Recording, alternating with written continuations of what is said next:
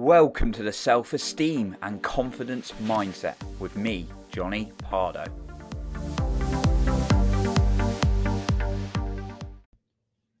Have you got something that is just holding you back and you're not sure what to do to get through it?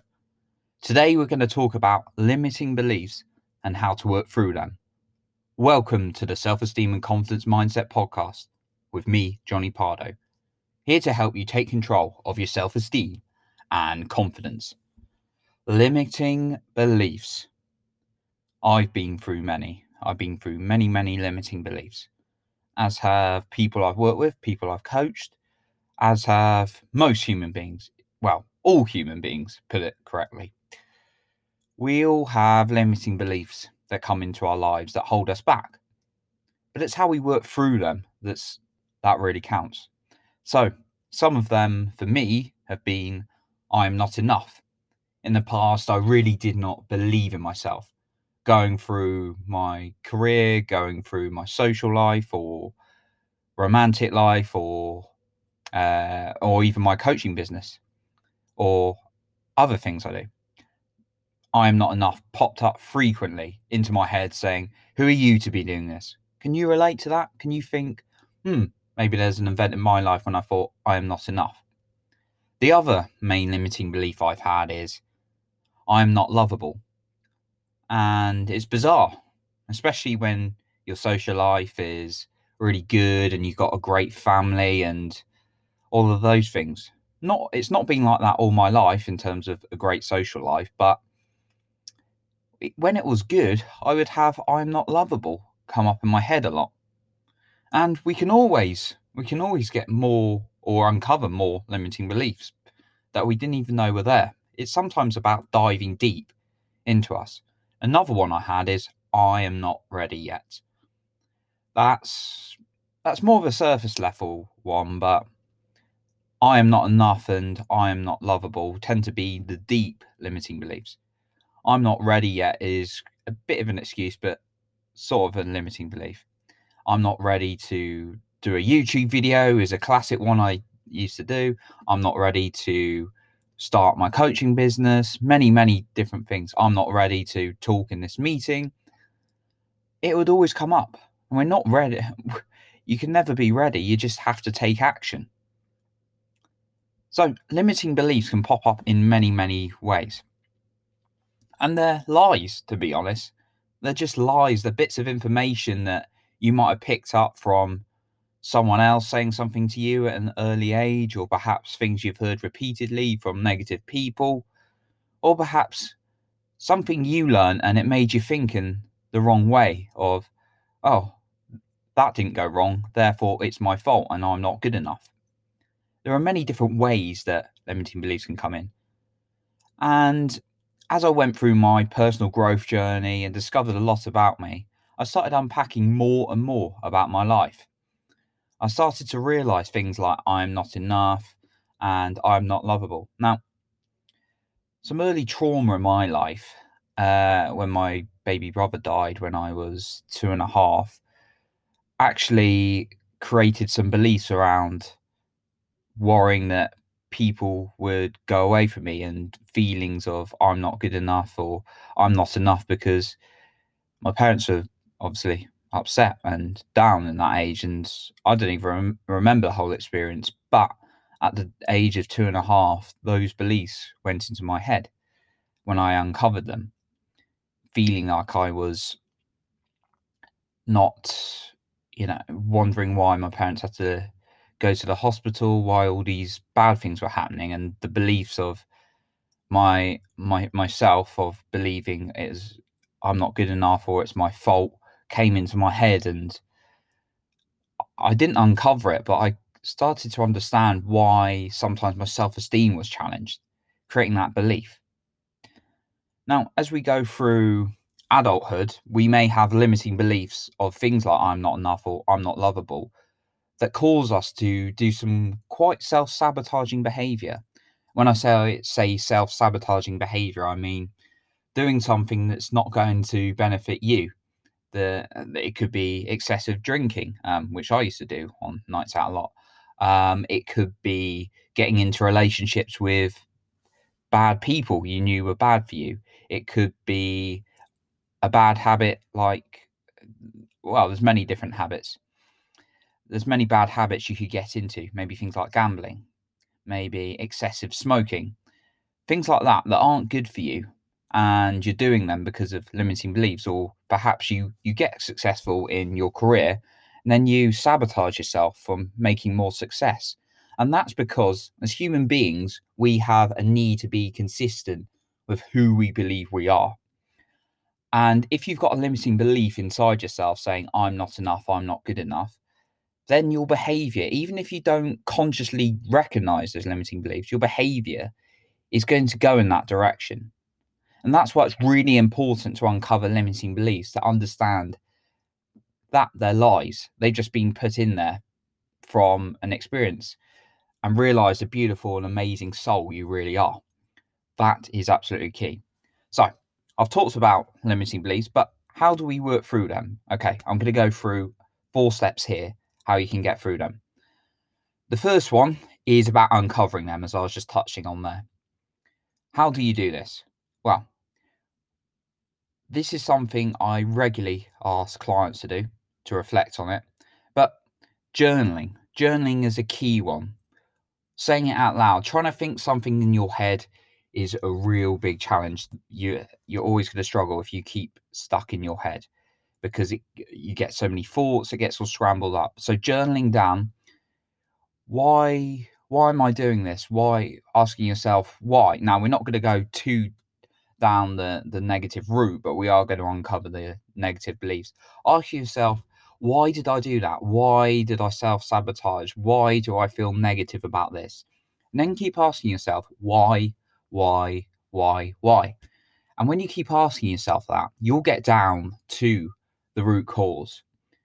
And that will probably lead you into something like you have a belief inside of you that says, I'm not enough, or and maybe why that is to be. So for me, I, I talked about the traumatic experience of my parents being uh, quite, you know, quite rightly in a really uh, bad way and really sad way um, when my baby brother died, and I was kind of in that environment and obviously extremely loving parents, but you you wonder as a two and a half year old what you've done wrong, and you think this there might be something wrong with you, um, and then also uh, when you're you're kind of away from your parents for a bit and you're wondering why you what you've done wrong for that as well. So that really helped me identify why and you can tell by my voice probably that it's still got a little bit of an emotional connection to me now because um, the ways I used to treat myself because of the lack of self-esteem and I didn't even realize it was down to this was was really really poor the way I talked to myself sometimes calling myself names and things like that. And I behaved that because I believed I wasn't enough. So, journaling to understand why you truly, truly have that limiting belief about yourself is going to be absolutely key. Self awareness is absolutely vital to, to your self esteem and confidence. You've got to understand and your emotions. You've got to understand why you feel a particular way, what makes you feel good and what makes you not feel so good. Another alternative to this, this is still step one, but is to get a counselor or coach. Now, what's the difference? A counselor will really help you identify like your past, um, identify why you do perhaps certain patterns. Now, a coach can help you touch on uh, past traumatic experiences, create that self awareness for you, but also the coach is going to help you identify steps to move further what are the right habits for you, what are you going to do, and what are you going to be accountable to doing, and how are you going to change your life. Whilst the counseling element will help you dive into your past in a certain level. So, those are some good methods to uncover your limiting beliefs. You've got to uncover them first of all. The next step is listing why they are false. Ask yourself, I am not enough or I'm not worthy of being heard. Uh, I've, I've, had clients plenty, plenty of times um, use this one, it pops up a lot but asking yourself why a belief is false and asking yourself that consistently because your brain is well, in your system, you've got this limiting belief. And unless you're asking yourself the right questions, like, why is this false? Why is this a lie? So, I'm not enough. Why is that a lie? Because you've got loving friends around you, you've got loving family, you might have a, a job you enjoy, you've probably achieved lots of things in your life, but you don't even give yourself credit for. You have to keep asking yourself why your limiting belief is false. My third step is find the opposite to your limiting belief. So, if your limiting belief, for example, is I am not enough, um, your your opposite could be I am I am enough. or if you want to be even more empowering, it would be I am amazing, I am incredible, I am wonderful. Uh, there's a great song, speaking of those lyrics, called I Love My Life by Robbie Williams. And that's got some very powerful lyrics in it. So singing that every day can be quite a good uh, way to start the day as well. So find the opposite to what your limiting belief is and say it to yourself regularly. Now, I'm always drilling in to try and say things with emotional intensity. If we say something and we we don't believe it or we're struggling to believe it, then the it's not going to go into your subconscious mind. You need to have emotional intensity like I am enough, I am incredible rather than I am enough, I am incredible because it's not going to go into your system as much. To really get things to sink into your system, there are two bits you've got to put, well, sorry, put, uh, put into action. Yeah, that's what I meant to say. Um, and really, this is kind of be reinforced by a neuro encoding course I've been doing with Dr. Joseph McClendon III. Um, and he really talks about you need to have these two elements repetition and significant emotional impact meaning you've got to say stuff that's going to sink into your system because when you would have learnt your emotion uh, your limiting beliefs you would have had an emotion attached to it and it would have gone into your system so and also you may have been in early stages of your, of your life where things are being programmed into your brain. So saying things with emotional intensity even if it's a it's a hard it's a hard thing to do at first keep saying it with emotional intensity as much as you can.